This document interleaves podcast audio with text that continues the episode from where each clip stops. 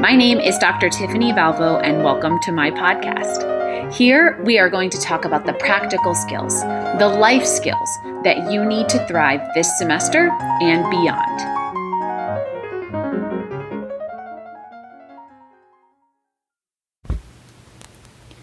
Hello, and welcome back. It is the middle of October, which means I am sure everyone is dealing with their own mid semester hecticness. I'm definitely there too, but I'm here. Um, this episode's probably going to be a little bit shorter, um, but I hope helpful. So we're now up to episode number seven, and this one is titled Knowing is Half the Battle. So, I know that I need willpower to do the things that make my mind and body healthier and life happier. I need willpower to eat healthfully and exercise and make it to appointments and clean my bathroom. And really, I mean, the list is eternal, right? Like, I think I need willpower nearly every minute of every day. So, if I know that I need it, then why doesn't that help much? What about the phrase, knowing is half the battle? So, Laurie Santos, who, by the way, um, teaches a class at Yale called The Science of Wellbeing, which has become super, super popular. You can actually take the course for free on Coursera. Um, I did that this summer. She's really amazing, and she now has a podcast, and her podcast is called The Happiness Lab, I believe. And uh, I haven't listened to any of the episodes except the trailer for that, but I'm, I'm sure it's great. Anyway, Laurie Santos and Tamar Gendler, who are like superstar professors at Yale, wrote a paper about what they call the G.I. Joe fallacy. So there was this commercial, I guess, in the 80s. I don't remember it, but the catchline of that commercial has continued to infiltrate our culture. And that catchline is now you know, knowing is half the battle. And Santos and Gendler say, no, Absolutely not.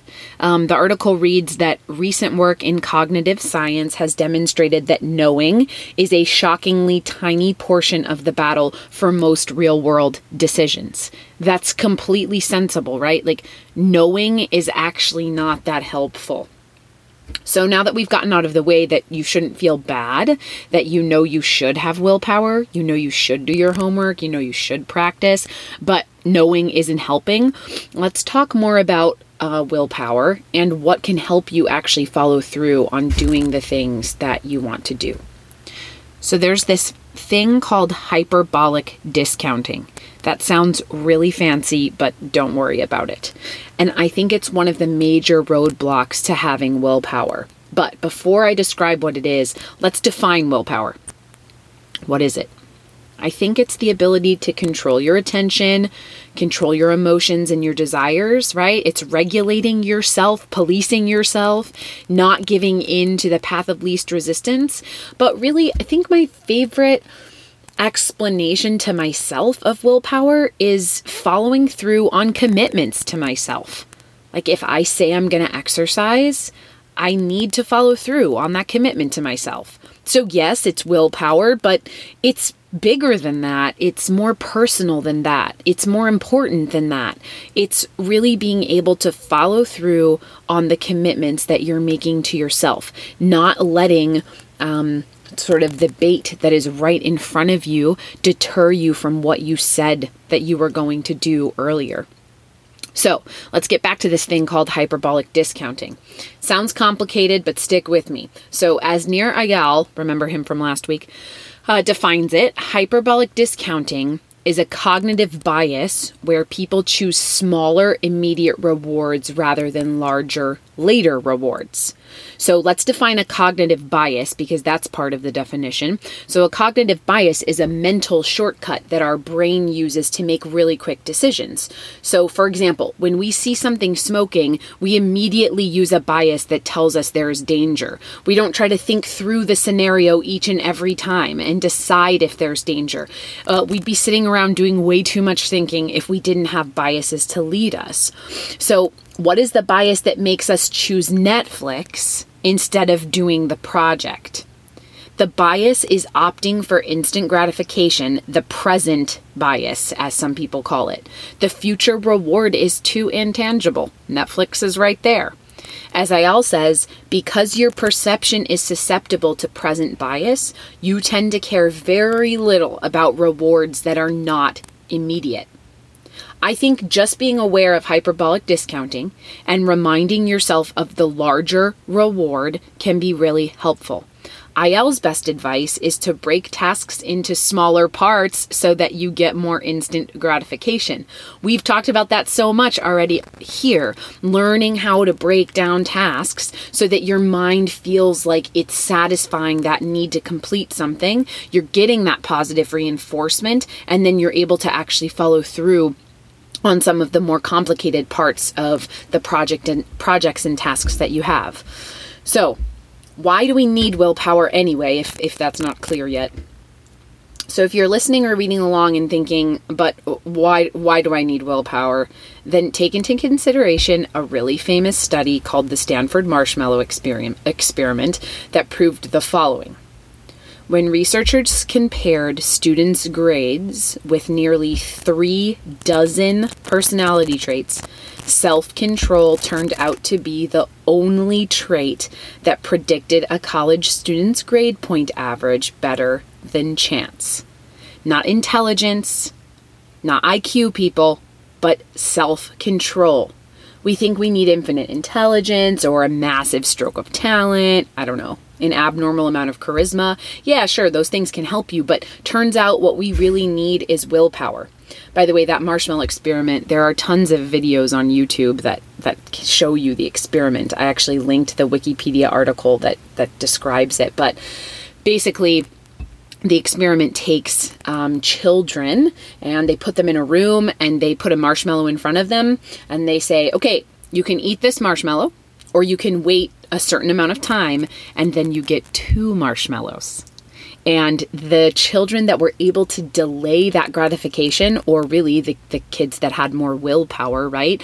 They um, were uh, looked into many, many years later and throughout the course of growing up, and they were more successful in almost every area of life because they were able to delay that gratification of um, eating the one marshmallow, but they were able to wait for the second marshmallow. Anyway, the science of willpower points out that everyone struggles to some degree with temptation, addiction, distraction, and procrastination. Like, it's not an individual weakness that you and I struggle with willpower. We all do. When we were developing as Homo sapiens, the prefrontal cortex helped us grow self control, right? We needed it for survival. How did we need self control for survival? Well, don't fight with a woolly mammoth even if it made you angry. Uh, don't steal the elder's food because you're hungry. Don't kill your own tribe members. The prefrontal cortex seemed to develop all the self control we needed to not do those things, but the problem is that now we have infinitely more temptations. But here's the best news ever you don't need willpower to brush your teeth because once you expend the willpower to make something a ritual, a custom, a habit, it becomes relatively automatic, requiring little to no further willpower.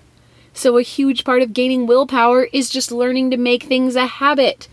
So, how can you gain more willpower? Today, I've got four things for you. So, here we go.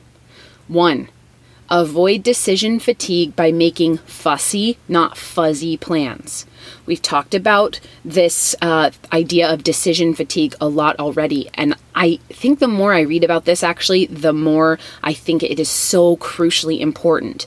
Our brain gets tired of choosing what to do, and it begins to pick the path of least resistance. Don't allow yourself to try to decide in the moment when you will do the homework or practice. You've got to write it in your schedule and commit to doing it.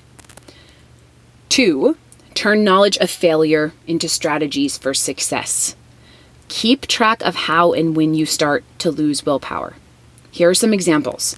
For me, when I'm tired, I know I have way less willpower than if I have slept at least seven hours. So I really prioritize my sleep. And when I haven't gotten sleep, I know that my willpower will be delayed. So I need to do things like prepare my meals in advance so that I don't eat a pizza or um, make sure I have my gym clothes like in my car or I could go on and on. But I need to take precautions when I know that I haven't slept as much, or I just really most of the time try to prioritize my sleep because I know that I will lose willpower when I don't sleep.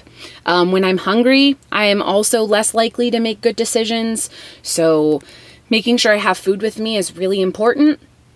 I notice that when I'm really mentally drained, I start losing my patience. And I would describe myself as an extremely patient person, uh, usually like probably a 9 out of 10 in the patience department.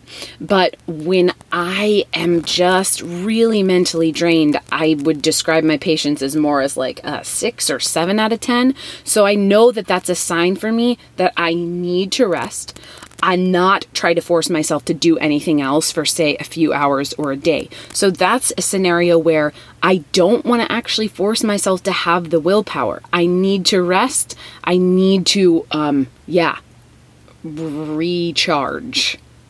So, three, break down tasks so that you get the instant gratification our brain wants. Check off the tiny items one at a time.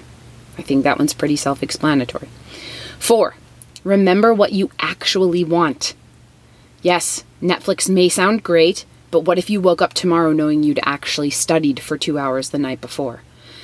This one might require you to experiment with a mantra, something written on your mirror, maybe an affirmation that you repeat that reminds you of what you really want. Maybe that means you actually need to write down what you really want like maybe once a day or once a week or maybe just once and then try to remember it.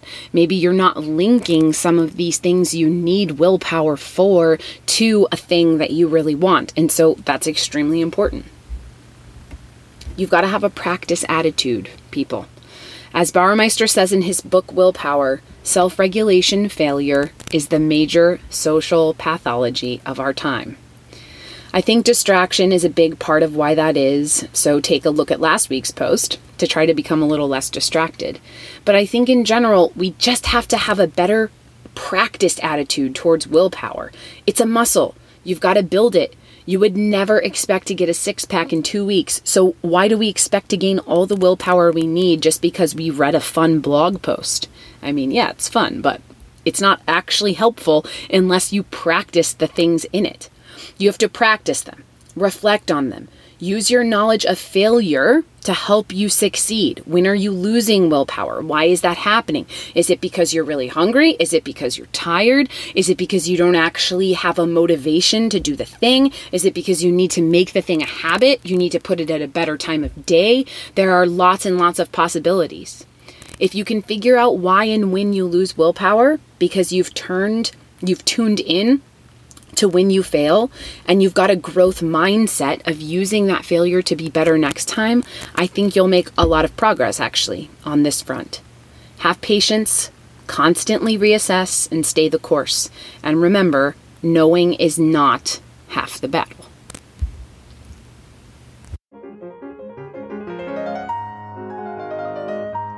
Thank you so much for listening. I hope that you're inspired to go do something with all of the information that you just received.